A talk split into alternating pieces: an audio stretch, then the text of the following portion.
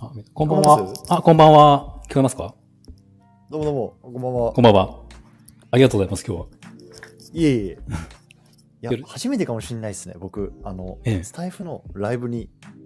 あ、そうなんですゲか。スト出演るのそうです。んちょっか。といかんせん使い勝手がわかんないです。あそうなんですねうん。えっ、と、時間って何でしたっけこ,、うん、とこちらでなぜトータル何分ですか、今日。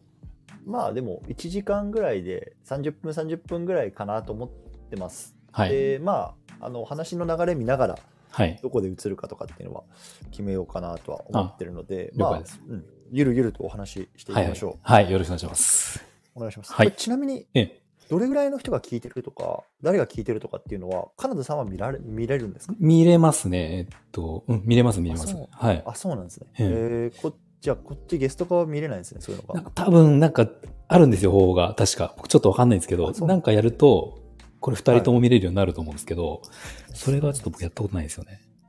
確かに。うんえ、カナダさんってちなみに、ええライブ配信とかってはい。たまにやるんですかたまに、たまに一人でやったりとか、えっ、と あそ、対対談も、あの、何度かはあります。やってますよね。やってます、やってます。はい。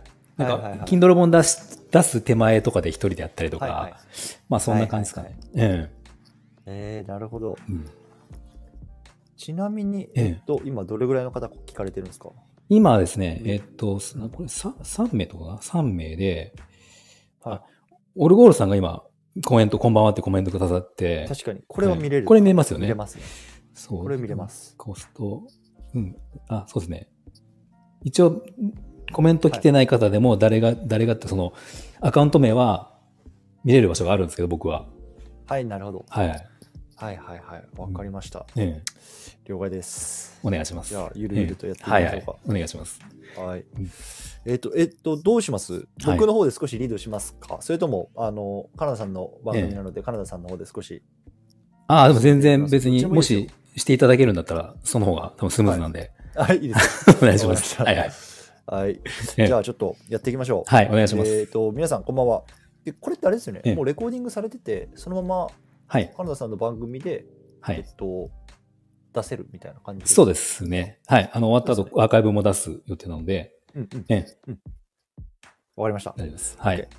はい。ということで、えっと、今日はね、僕とカナダさんで、前後半ぐらいの感じで、まはあ、いゆるゆるとお話ししていこうかなと思います。ではい前半部分、カナダさんのこのスタイフの番組でやって、で、ん後半、ちょっと僕のボイシーの方でも、あの、カナダさんお招きして、お話ししていきたいなと思います。まあ、トータルはい1時間ぐらいかな、最ええマックスで、うんそうですね。うんちょっと流れ見ながらやっていきたいなと思いますので、よろしくお願いします。はお願いします。はい、で、はい多分これ、カナダさんのええ番組を聞いてる方が、あのはい最初ほとんどだと思うんですよね。はでいいきなり、この怪しいニックネームのやつ来たなって いると思うので、はい。簡単にちょっとじゃあ自己紹介だけシェアそうですねしたいなと思います。はいお互いねええ。はい。じゃあ、えっと、僕はですね、はいえっと、アメリカの方に住んでます。で、普段会社員として働いてるんですけど、はいその傍ら、まあ、ツイッターとか、えっと、音声とかね、まうあ、ん最近だとニュースレター、メルマガなんかも少し力入れてるんですけど、はいそのあたりで海外のテクノロジーとかね、そっちの方の発信をしていて、まあカナダさんとは、なんだろうな、NFT でつながってるのかな、最最初の最初は。多分、そうだと思います。多分そんはない感じううんん、そうなので、まあ、そういうような共通点もあり、はい。今日はこんな運びになりました。よろしくお願いします。よろしくお願いします。ありがとうございます。じゃあ僕もはい自己紹介を。えっ、と、僕はカカナダと申しますが、あのー一人サロン、美容師をやっていて、一人サロンという形で、まあ、アシスタントを使わずに仕事をやってるんですが、まあ、その、主にそのことを、こう、えっ、と、X とかスタイフで発信をしていて、まあ、あのー一応美容師なので、その美容師としての普通にお客様に対しての、あのーお役立ち情報とか、あの経営の話とかをしながら、まあ、最近はちょっと Kindle 本を、あの、出したりとかもして、はいはいはい。まあ、いろいろこう、美容師の営業のそのサロンワーク、お客様をやるっていうことだけじゃなくて、まあ、いろんなことをちょっとやっていきながら、まあ、生涯美容師をやっていきたいなっていう感じで考えてるっていうのをまあ発信してますね、今。はいあ。よろしくお願いします。なるほどよはろしいくお願いしま。す。幅広いですよね。幅広、そうですね、幅広くしていきたいなっていう感じですかね。 ううんん。え、あの、まあ、ちょっとその、カナダさんの、まあ、経歴というか、はい生い立ちも含めて少し気になるところがあるので、ええ話を聞いていきたいなと思うんですけど、あ、ぜひ、はい。うん、あのやっぱり僕がカナダさんのことを気になったのが、やっぱりその生涯現役とかね、はいはい。働き方とか、そええれこそキャリアとか幅広さっていうところだと思うんですけど、え思うんですよ。えで、ね、Kindle 出されたりとか、うん一人経営されてたりとかってあると思うんですけど、はい。もともとは、えっと美容師としてキャリアはスタートさせてるっていう理解でいいんですかあ、そうですね。もう美容師しかやってないですね、僕は。なるほど、ええなるほど。えで美容師のキャリアとしては今はい一人で、例えばご自分でされてると思うんですけどもはいともとはどっかこうなんていうんですかサロンみたいなところにいわゆはいる社,、社員っていう感じになるんですかあれあれどういう形態なんですかああ、美容師いさんっていろいろですけど、まあ僕はそうですね、社員ですね。はいはい、まあ、あの、そんなに大きな、おまあ、ちゃんとした企業ではないかもしれないけど、一応その美容室を経営している、まあ、会社というか、なるほど、うんはいはにい入って仕事をしていました、最初は。なるほど、はい。はいはいじゃあそれが例えば美容学校みたいなところ行って、はい。最初そこにこう、まあ、入社っていう形ではい。っていう感じですかそうですね。学校から、えーうん。はいはいなんか僕も美容師の友達とかってええ何名かいるんですけど、あはいはい最初の5年とかはい。は本当に、まあ、きついというか、うんもう本当になんていうんですかアシスタントみたいな感じで最初入ってもちろんお客さんの髪なんて切らせてもらえないから、はい。掃き掃除から始まってはい。でこう店が閉まった後にようやくええハサミ握って、うこうんなんていうんですかそのモデルカットみたいので、はいはい経験積んではい。でそれがやっぱり数年あってようやくこう店前に出てくみたいなはい。感じで聞いてるんですけどその辺ってはい実際はどうだったんですか、カナダさんは。まあ僕もそうですね。全くその通りで、てか、これが、あれですよ最近は随分変わってきたらしいんですよね。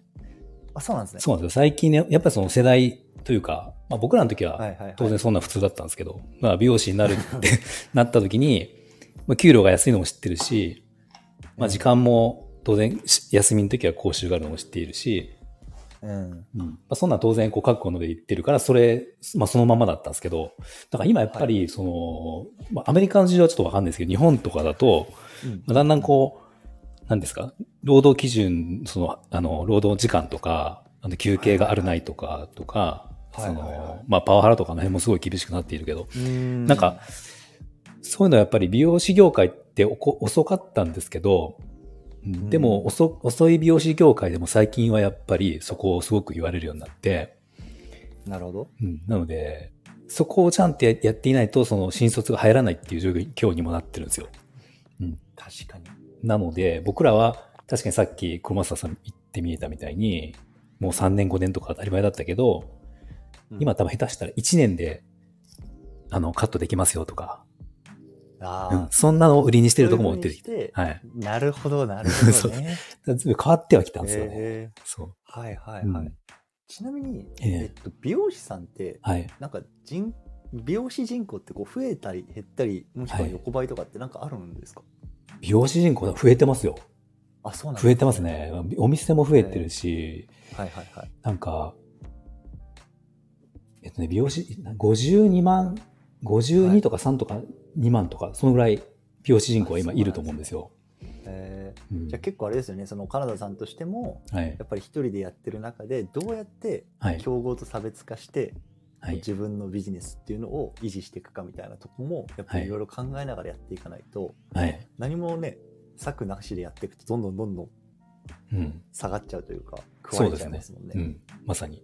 えーなるほどそう面なんで白いですすね。うんはいちなみに、えっと、聞いてる皆さんね、えっとええスタイフでコメントをくださると、僕ら後で拾っていきたいなと思うので、はいぜひよろしくお願いします。はい。あ、なんか、あ、これかな。さっき言ってた、うんこれ、えっ、とモ、モデレーターに追加できますっていうのがあるんで、これやったらいいかあそうなんですね。な。あ、でも追加の仕方がわかんないですね。字が出てるけど。まあいいか。回線んはいえーなるほど。わかりました。いうん。はい。やもし分かったらお願いします。そうですね。はい。うんあ、これちなみに、あ僕も今絵文字をくれました。ああ、なるほど。はいはい、ありがとうございます。うんえーはいなるほど。ええそれで、まあ、うんそうやって最初働いて、はい。まあ、社員として働いてた中で、うんまあ、どっかのタイミングで、転職なんですかそれとも独立、もういきなり独立だったんですか独立ですね、僕は。僕はってか、まあ多分ほとんはどいはいはい美容師さんは結構独立ですね。うん、えなるほど。で、今、あの郊外で一人のサロンですけども、ええ当時から一人でやってた感じなんですか、えこれが違うんですよね。なんかひ、ひええ最初は人を雇ってやってて、で、その、店舗展開とかも考えて、はい。まあ、それを目標というか、あの、ゴールとしては、店を増やして、人を増やして、店を増やしてってことをゴールにしてたんですけど、あーはいはいはいはい、はい。まあ、これがやっぱりその、自分の適性の問題もあるし、あとは、そこのなんか、ちょっと矛盾してるんですけど、さっき美容師は増えているっていう話と、お店も増えているって話したと思うんですけど、はい、なんか人手不足なんですよ、どっちかっていうと、それそれでも。それでもっていうか、人、お店が増えていて、うんで結局、おさっき言ったその、待遇とか環境がちゃんとしてる店には行くんですよ、人が結構。はい。でも結局その小規模例えば家族で経営しているような人数の美容院とか、まあそのそれこそなんだろうえっ、と雇用保険雇用保険はあるかあの社会保険とかそういうのをきちっとこう、はいせせ整備ができてる店には行くんだけど、はい、まあなんか中中規模のとこってなかなかそこまで、まあ、当時あんま行けなかったんで僕もそうだったけど、はい。そうするとそういうとこにはあんまり人が来ないですよね。なるほど。そうなんですで来ても本当に1人とか来て、で、結局1対1でやってると結構気まずいじゃないですか。オーナーと1対1とかってなんか。そう。確だから結局それがやっぱりうまくいかなかったりとかで、う うんうんん。で、なんなら僕らが育った環境っていうのは、もうパワハラ当たり前の時代だったんで、うわでなんか、それが自分らからすると、なんか正解じゃないですか、結局は。はいはい、うんそれしか知らないです、知らないい。ですよね。で、それが時代が違うっていうのは分かってきてても、なかなかじゃあ新しいやり方をこう100%こう切り替えるっていうのがどうもできなかったりしたんで、はい。ほんでやっぱり人が一人入ってやめて、また入れてやめてっていうことを繰り返していくと、まあ、ずっと延々とこんな感じなんだろうなと思って、まあ、なあるまあほどね。向いてないんじゃないかなって人を使うことが。はいはいはい。で、ちょっと方向転換したのが一人サロンになった。えうーんなるほど、なるほど。ちなみに、その、じゃあ人を雇って展開していこうかなみたいのは、ええ例えば独立して、大体何年ぐらい、その、なんていうか、経営方針というか、ええされてたんですか独立して、えっとね、多分ごし4、5年はその感じでやってました。人を入れてとか。あ、そうなんですね。はい。で、そこから、いや、もうちょっと一人で行こうそうです。と、感じで切り替えたんですね。はい。ああ、なるほど。そうなんですよ。で、いや、僕の印象ですよ。ええその、今まで人使ってはい。回ってた仕事が、はいいきなり一人になるわけじゃないですか。はい全部自分でやると。はい。回るんですかうん、最初そうやって思ってもう心配してたんですけど、まあ、回るようにしてったっていう感じですかね。その、だから、ああー、なるほど結。局そうなってくると金額の設定とかも変わってくるし、うん。時間の使い方も変わってくるし、まあ、やっぱいろんなことは変えなきゃダメだったんですけど、はいはいはい。うん今までやってたようなやり方とか、その宣伝広告の方法とか、うんっていうのもやっぱ全部変えないと、あの、回る状態にはならなかったんで、うん、結構そこは最初苦労ししたんですけど、なるほどね。え例えばあのツイッターのプロフィールとかにもこうはい週休3日ってはいはいしてるじゃないですえか。ええでこれもやっぱりもともと普通に週休2日だったのをはい1人にしてから週休3日ではい。もう4日しか稼働しないみたいな感じでええちょっとこうやり方変えてったみたいなそんな感じなんですかそうですね。まあ、最初は週休2日どころか、多分僕、一番最初、月に2日しか休みと取ってなかったんですよ。なるほど言いますよね、美容師さんとかってそう、なんか、マジでなんか休みなし結局、もう本当いろいろ、まあ、価格の問題とか、いろんな問題があるんですけど、なんかもうはい多分、美容師のイメージって、まあ、あの、結構、過酷っていうイメージが多分あると思うんですよ。あありますねうん、なんで、だからそれがどうも僕が、あの、やっぱ嫌だなと思って、なんか、まあ、若い時はいいんですよ。別に20代の頃は実際過酷だったし、まあ、給料も安いですし、うん、うんで、まあ、なんかだんだんそれで経験積んで、そこをじゃあ乗り越えた時に、あの、ずっと過酷なまま行くの嫌じゃないですか。 確かにね嫌だし、実際じゃあ、仮にじゃあ過酷じゃない、例えば収入が上がったとしても、やっぱそのよ世間のイメージって変わんないと思うんで、だから、はいはい、なんかその辺がちょっと、なんていうんですかね、あの、違和感というか、もやもやしたものがなるほどあねったんですよ。なるほどそうねだかはいはらい、それで、その働き方とかも、休みを、まあ子供もできたのもあるんですけど、ううんん、休み、時間作りたいじゃないですか、そうすると。で休みを取確っかにて、でも休みを取って収入が減ってしまうと、それは困るんで、うんまあそれでいろいろこう単価を上げるとか、あの、はいはい副業をちょっとやってみるとか、はいはいはいはいで、方向っていろいろこ確かう手を出したっていう感じです。なるほどね、えああでも僕も全く一緒ですよ一緒というかやっぱり子供が生まれるっていうのは結構人生のステージにおいて大きなえターニングインポイントだと思うんですよね。ですね。うん。やっぱりね正直だ正直僕のはい。育った時とかははい。やっぱり親父が例えば夜の7時に家にいてはい。一緒に食卓を囲むことが月に何回あったかなっていうぐらいやっぱ親父いなかったんですよね。ああ、はいはいはい。うん、でもやっぱその働き方とうん。はちょっと無理だし、うんやっぱり子供と一緒に過ごしたいなって僕もやっぱ思ったんですよね。はい。うんで僕は当時、えっうと、ん駐在員だったんですよ。はいはい。知ってます。聞いてま。です駐在員ってええ。あのこれもねあの美容師さんと一緒でうん世間的なイメージって多分あると思うんですけど、はい。あの24時間やっぱ働き詰めなんですよね。えっとでへーどうどういうことかっていうと、ええ。あの僕アメリカにいるじゃないですか。はい。で現地の時間の例えば8時5時っていうのが僕の定時なんですよね。はいはいはい。で終わるじゃないですか夕方に仕事がええ一応ね。でその後にうん。地球の裏側の日本とかはい。アジアとかヨーロッパっていうのが起き始めるんですよ仕事が。ああ、そうですね。そはうなるい。とそこの例えば本社の人とうん。仕事してやり取りしなきゃいけないとか他の地域の人とちょっと会議があるとかってなるとうん。本当に24時間スマホと PC 手手放せないみたいな状態だったんですよねあ、そうなんですね。そんな感じなんですね。そう、うん、そんな感じで、うんまあ多分会社とか業界とか、うんそれこそねあのそういうカルチャーによると思うんですけど、はい。うんで僕25でアメリカに出てきたんですけど、はいはい。本当カナダさんと一緒で、えやえっ。ぱ若いうちは別にこれできるんですよう、ん体力もあるしうん。うん。一人だし子供もいないしはい。でも子供とか生まれてきたらうん。うんいやこれ無理だと思って、うん。うんで僕はその駐在員やめやめたんですよねやうめますっつってーん。そう。だから、その、似ているかもしれないですね、カナダさんとそうですねそのターニングポイントは子供とかそういうところで、あこの働き方は無理だっていう。